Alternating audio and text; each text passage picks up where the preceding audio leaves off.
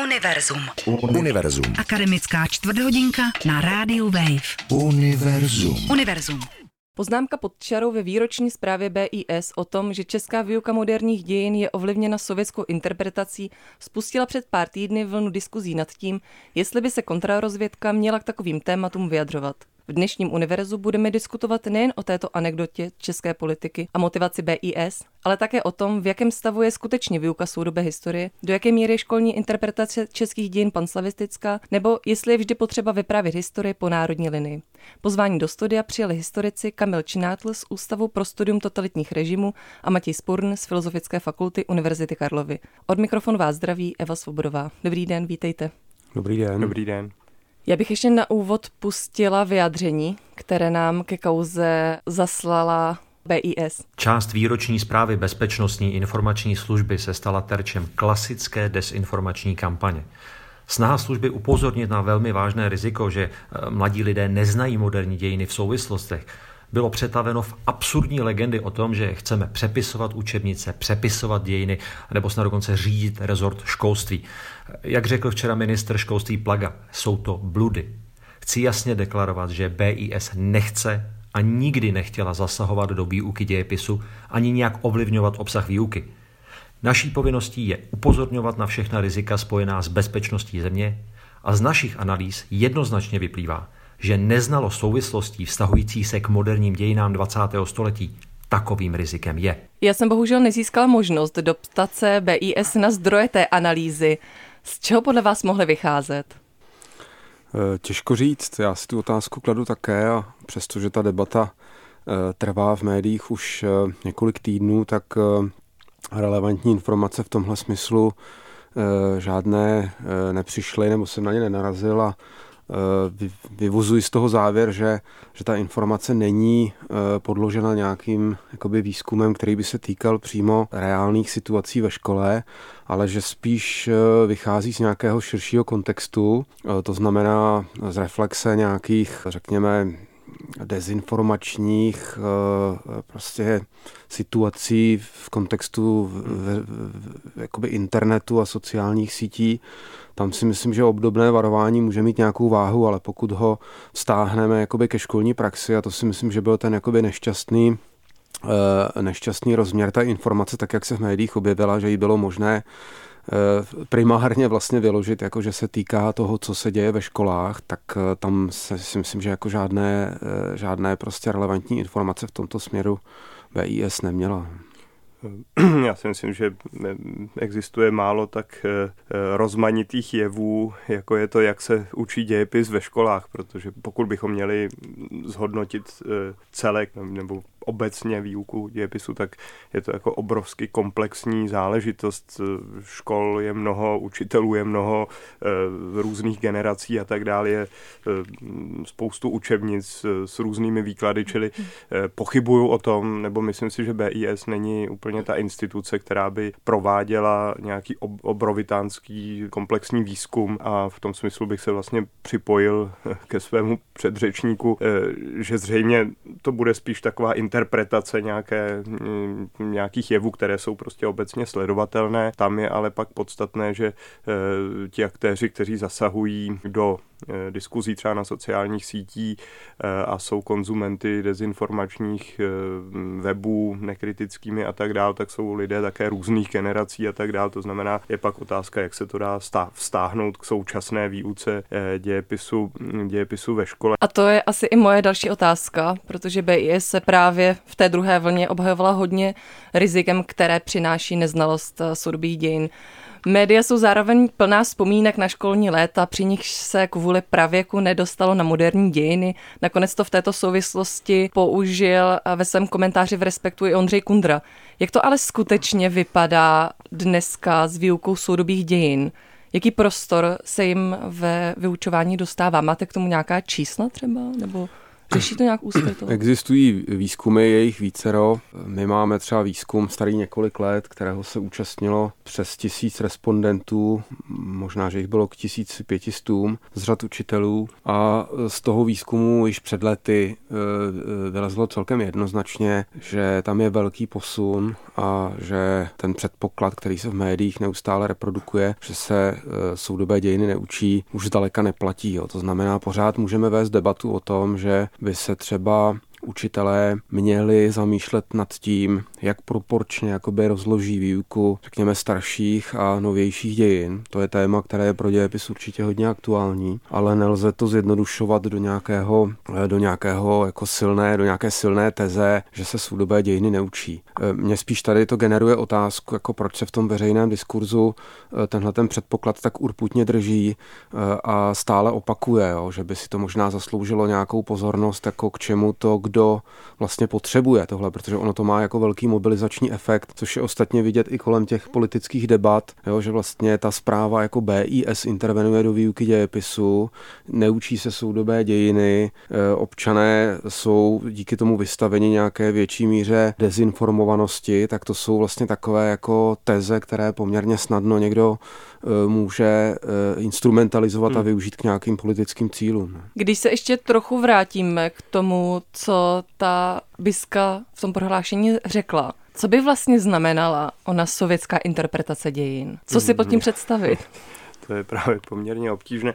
Já si myslím, že BIS tady zřejmě naráží na, um, tak oni to tam, oni zmiňují ten panslavismus, jakoby, to znamená nějaká interpretace zřejmě západ proti východu a uh, východ ve smyslu té dobré síly, která je ohrožována vlastně, dejme tomu, ze západu, Amerikou, západní Evropou, tím vlastně liberálním eh, světem.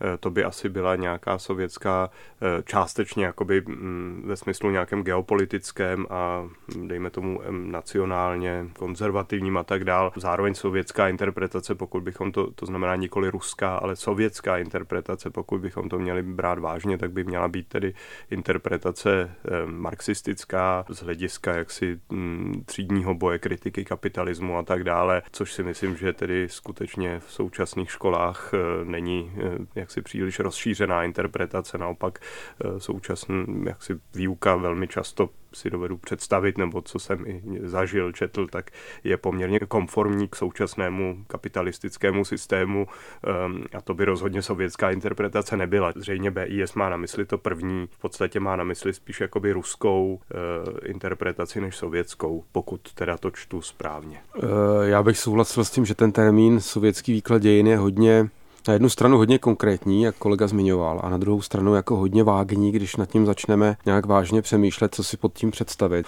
A vidím to podobně, že asi pokud máme vést nějakou jako vážnou debatu třeba eh, na základě toho komentáře, který jsme slyšeli eh, na začátku univerza, tak uh, mám pocit, že se tady jedná o nějaké jakoby dílčí, dezinformační prostě vpády do nějakého veřejného diskurzu, které bych vnímal, že mají vlastně charakter nějakého kontravyprávění k něčemu, co tady konsenzuálně považujeme jakoby za, za naše dějiny, tedy něčemu, co je, řekněme, založené na nějakém antikomunistickém koncenzu a na nějaké, řekněme, orientaci směrem na západ a na nějakém pozitivním hodnocení Evropské unie. Jo. Ale chtělo by to zpřesnit a doložit nějakými třeba konkrétními příklady, jo. pak by ta debata byla daleko věcnější a zajímavější. Eh, podle mě to, na co tady mm, BIS a teď konstruujeme trošku nebo do, domýšlíme hmm, se, protože hmm. opravdu ta formulace jaksi je velmi stručná a nejasná, ale eh, to, co zatím trochu cítíme a co potvrzují pak i ta další vyjádření, tak tak to je něco, co je daleko starší eh, než sovětský svaz dokonce. Je to spíš nějaká taková jaksi tradiční, takové české tradiční vyprávění, které má svoje kořeny už eh, u Palackého a které bylo velmi rozšířené za první republiky a to znamená právě to národní obrození, to jaksi sepětí, já nevím, ať už most mezi východem a západem, nebo sepětí toho českého slovanského etnika právě jaksi se slovanstvím a, a jisté vymezování se proti západu. Filozof Emanuel Rádl proti tomuto pojetí polemizoval ve své válce Čechů s Němci ve 20. letech. A podle mě to právě to, s čím tehdy Rádl vedl polemiku, to je to, co má podle mě je tady na mysli, čili i z tohoto pohledu, jak si ta formulace je vlastně velmi zavádějící. Univerzum. Univerzum. Posloucháte Univerzum Rádia Wave. Jsou moderní dějiny prezentované ve školách sovětskou verzí moderních dějin a přetrvává v výuce panslovanství. O tom si povídám s historiky Kamilem Činátlem z Ústavu pro studium totalitních režimů a Matějem Spurným z Filozofické fakulty Univerzity Karlovy. Od mikrofonu vás zdraví Eva Svobodová. Čím tedy dnes ještě přetrvává v té interpretaci výuky panslavistický narrativ dějin a v čem je to třeba problematické podle vás? Nebo je to problematické? Eh, já se musím přiznat, že jsem se s nějakými prvky panslavismu ve své praxi učitele, mám za sebou 10 let praxe, jako učitel na střední škole a ve své praxi lektora vzdělávání vlastně nesetkal v nějaké silnější podobě. Jo. Setkávám se s tím občas takhle, když vidím nějaké pokřivené informace na webu, které se týkají soudobých dějin, to ano, ale že bych jako narazil na učitele, učebnici nebo nějaký učební materiál, který by eh, se vlastně nekriticky k tomuhle tomu tématu hájil, to ne.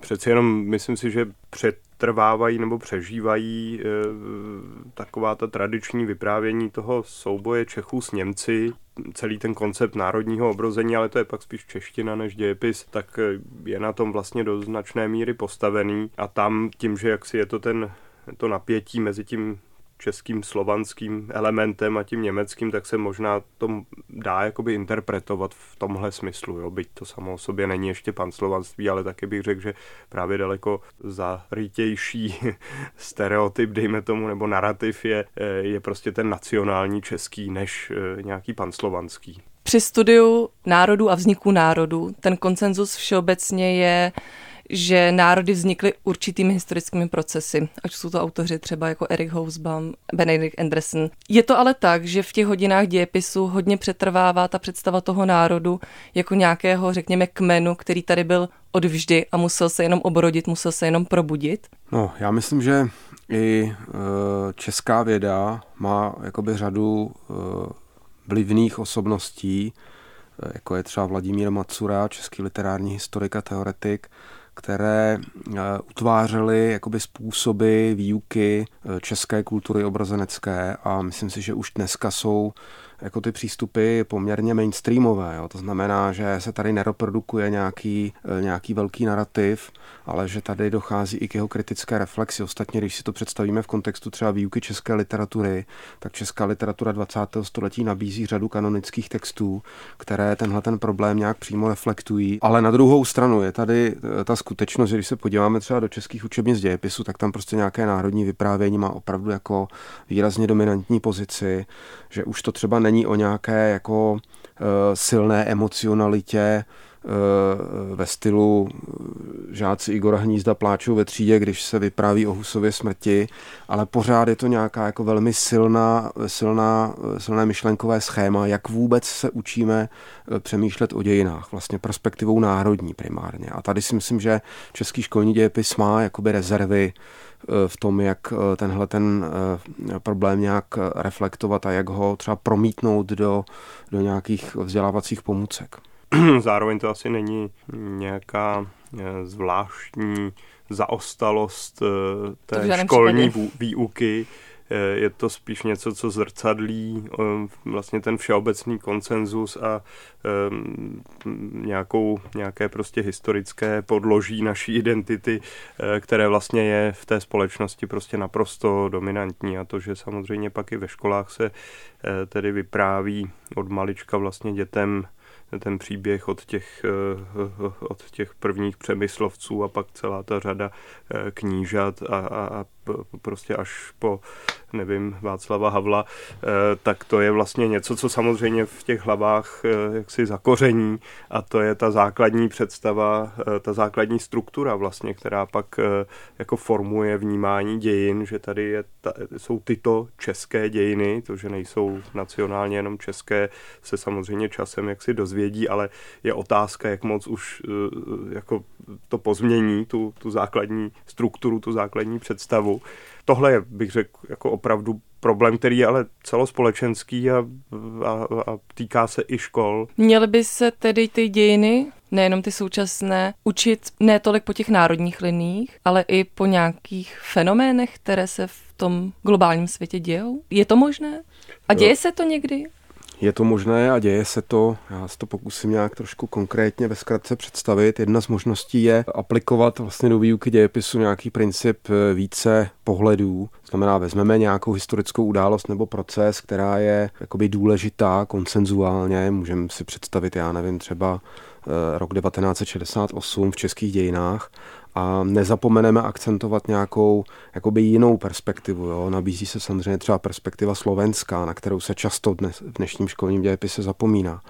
A prostá e, přítomnost jakoby těch vícero pohledů, ono to může mít třeba i genderovou dimenzi, jo? můžeme se na nějaký historický fenomén nahlížet, e, nebo generační, jo? nahlížet prostě z perspektivy jakoby mužů, žen, různých generací a tak dál, tak to nabízí prostě potom těm žákům nějaký, e, nějaký trošku diverzifikovaný pohled a oni si vlastně kromě těch znalostí osvojí i tu výchozí představu, že dějiny nejsou nějaký jakoby soubor objektivních závěrů obecně platných, ale že záleží na místě, ze kterého do těch dějin nahlížíme a že je potřeba jakoby po tom místě a po tom pohledu se nějakým způsobem ptát. A e, ještě doplním e, ten problém, kde, kde se vlastně rodí e, nějaká, řekl bych, nezdravá fixace na třeba jedno velké vyprávění, také souvisí s tím, že se často ve škole dějiny předávají jednosměrně prostě od tabule, v lepším případě v podobě nějakého sugestivního vyprávění.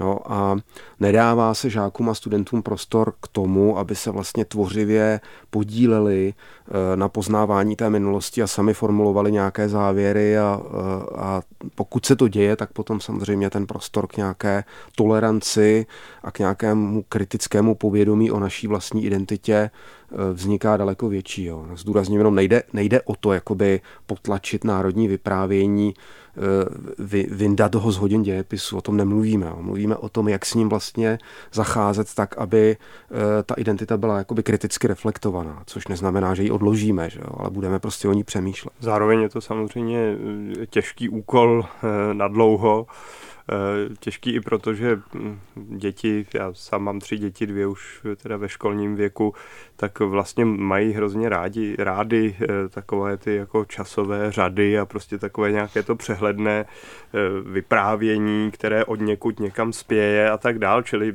je, je, je jasné, že si nejde úplně od já nevím, od 8 let eh, po, po dítěti chtít, aby eh, si vzalo klíčová témata světových dějin a, a nějaké kriticky reflektovalo tak dále. Čili, čili jakoby o tom je pak podle mě přesně ta práce didaktiků a pak učitelů, aby vlastně eh, ta, tyhle ty dva přístupy, ten, ten dejme tomu něčem jakoby frontální, vyprávěcí, dějový hodně a dejme tomu nějaký kritický, aby je nějak prostě skombinovali a, a vlastně ty děti postupně vedly od těch jaksi představ těch jednoduchých příběhů eh, k, k otázkám a tak dále a k tomu a k více perspektivám. Univerzum. Univerzum. Univerzum. Univerzum. Dnešním univerzu si s historiky Kamilem Činátlem z Ústavu pro studium totalitních režimů a Matěm Spurným z Filozofické fakulty Univerzity Karlovy povídám o tom, jestli je vždy nutné učit historie po národní linii, nebo jak vypadá výuka soudobé historie. Od mikrofonu vás zdraví Eva Svobodová. V téhle kauze jde hodně o interpretaci minulého režimu, doby mezi rokem 48 a 89. Jak se učí o této době děti a studenti ve světovém kontextu? To znamená, co se například dělo v Polsku, co se dělo v Maďarsku ale i co se dělo v tom neevropském světě, kde probíhala dekolonizace. Existuje prostě to, že se ten eh, český narrativ zasadí do toho celosvětového kontextu? Eh, no určitě se to děje, ale eh, je tam, řekl bych, určitá míra stereotypie, to znamená, ten kontext většinou je omezen na nějaká, nějakou základní informaci o studené válce, o tom americko-sovětském konfliktu a jeho vývoji a potom se občas připojí e, nějaké reálie třeba z Maďarska a Polska. To bych řekl je takový jako e, taková asi nejběžnější praxe. A vy jste se dotkla v té otázce té koloniální a postkoloniální perspektivy. To si myslím, že je třeba takové jakoby prázdné místo, bohužel, protože máli školní dějepis vést k tomu, že se budou žáci a studenti orientovat v nějakých jakoby současných problémech, tak si myslím, že e, koloniální a postkoloniální problematika je nesmírně důležitá třeba pro nějaký jakoby vyzrálejší názor na fenomén islámského fundamentalismu a e, toho, co se děje prostě e, v zemích prostě Blízkého východu. Bez téhleté výuky se dneska neobejdeme a bohužel se jí nevěnuje dostatečná pozornost. No, takže je to možná o tom jakoby iniciovat nějakou debatu, které ty světové dějiny, když to řeknu tak jednoduše, jsou pro nás důležité, protože ono není, není možné jakoby je učit všechny. Že jo? Hmm. Je potřeba eh, vést nějakou debatu o tom, co vypustit a proč a čemu naopak eh, věnovat pozornost a z jakého důvodu. Myslím, že tenhle problém zase se netýká jenom školy, ale týká se nakonec i české historiografie, že vlastně ehm, po roce 1989 ta jednoznačně prostě se i historici a historičky soustředili hodně na ty naše dějiny, naše, ten vlastně komunistický útlak, pokud teda mluvíme o mm, období po roce 45 nebo 48. Případně teda tím kontextem byla studená válka ve smyslu napětí mezi východem a západem a, a vlastně mm, to, že jak si tady probíhá nějaký vývoj celosvětový, ať už je to právě dekolonizace, nebo je to prostě obecně nějaká modernizace, fenomény, které jsou vlastně společné pro ten východ a západ, tak na to se jakoby i v historiografii poměrně dlouho zapomínalo a teprve v posledních letech eh, se tyto kontexty vrací, kdy vlastně hm, si začínáme i jako historici více uvědomovat, že eh, vedle té specifičnosti komunistické diktatury ta společnost třeba i ta naše prodělávala nějaký vývoj, který je vlastně obecnější, který se týká i společností na západě. Existují bolestivé otázky české historie, které by se ve výuce měly objevovat a třeba se tam neobjevují? Eh, já nejsem schopen říci, jestli se, které otázky se neobjevují. Já si myslím, že nakonec hm, se objevují všechny, ale ne všude. Ne ve všech školách, ne u všech učitelů.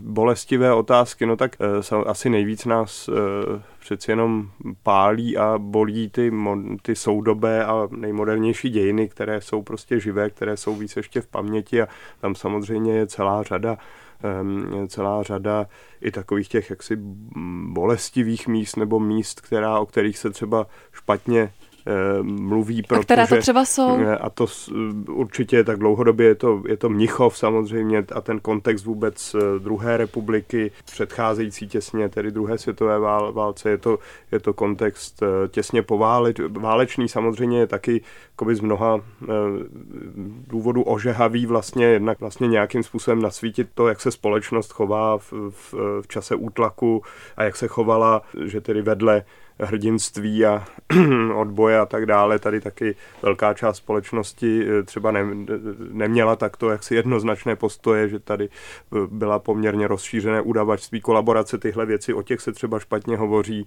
a je to zároveň důležité, protože to dává určitou, je to určité prostě svědectví o tom, jak společnost se taky, jak vypadá, když eh, nastanou těžší časy, poválečná doba, nucené vysídlení Němců, dlouho velmi jako ožehavé téma a dlouho taky do značné míry opomíjené. Myslím si, že dneska už opomíjené není. Nástup komunismu zase jakoby něco, co se dlouho, co se dlouho interpretovalo hodně zvenčí, ať už tedy, že to je tedy ten útlak sovětský nebo, eh, nebo ze strany prostě komunistů, jakož to ně, něčeho, co, co je tak, co trochu tak stojí mimo ten národ, co jsou ty zlé síly, takže tam vlastně zase ukázat, jak ta společnost sama sebe znesvobodňuje nebo znevolňuje eh, z nějakých důvodů eh, a proč, to si myslím, že je další jako velké téma. My jsme tady před chvilkou zmínili tu otázku různosti pohledů na dějiny. Teď se vlastně dotýkáme tématu kontroverze. Ta bolestivá témata jsou témata, která jsou kontroverzní, často ve veřejném prostoru a měla by tedy být vlastně nějak přítomná i v tom školním prostředí, protože škola by měla vlastně žáky vybavit eh, nějakou elementární zkušeností a dovednostmi eh, komunikovat tahle ta živá eh, diskuze vzbuzující témata. Myslím si, že škola je relativně bezpečné prostředí, bezpečnější než někde pak třeba hospoda nebo let, kdy i nějaká rodinná oslava, kde by se vlastně ty žáci pod vedením pedagoga měli naučit vést nějak kultivovaně debatu o těchto těch živých tématech, která zase těžko je lze jako e, převést na nějaké jakoby jednotné závěry, že by pak učitel autoritativně řekl, tak takhle to bylo, zapište si to. E, cílem je opravdu spíš pustit jakoby ty démony, obrazně řečeno, z té skřínky ven a trošku je v tom školním prostředí ochočit. No, já bych k těm tématům, co zmiňoval kolega, doplnil třeba otázku romského holokaustu, eh, anebo mm. vůbec jakoby role Romů eh, v současné české společnosti, eh, možná ještě téma normalizace a připomněl bych třeba i nějaké regionální specifika tohoto problému, že třeba v Praze učitelé, když se s nimi setkáváme, tak jako mají téma normalizace v oblibě, protože to je téma silně přítomné v popkultuře, dá se nad ním dobře debatovat a nevede to k žádným jako dramatickým eh, diskuzím, přestože to ten diskuzní potenciál má, ale když se o tomhle tématu bavíte s učiteli třeba na Karlovarsku nebo na Ústecku, tak eh, vám řeknou, že se toho tématu i bojí díky jakoby velkému napětí mezi něčím, co bychom mohli nazvat jako rodinná paměť nebo nějaká lokální identita třeba hmm, menších hmm. měst, kde po roce 89 došlo jako k velkým eh, transformacím, které nejsou vnímány pozitivně, zavřené fabriky a tak dál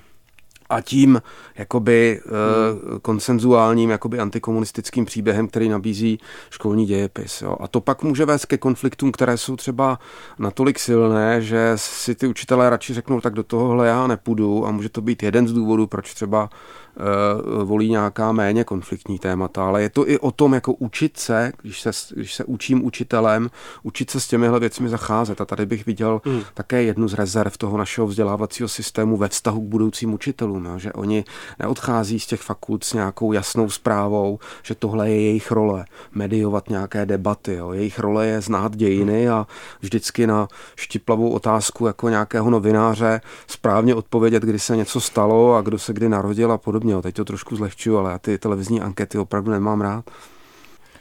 Tak eh, já moc krát děkuji, že jste přišli ke mně do studia. Dnešní univerzum o výuce moderních dějin končí. Díky, že jste si nás naladili. Starší díly najdete na webu Rádia Wave nebo je můžete odebírat jako podcasty. Naslyšenou zase za týden. Od mikrofonu se s vámi loučí Eva Svobodová.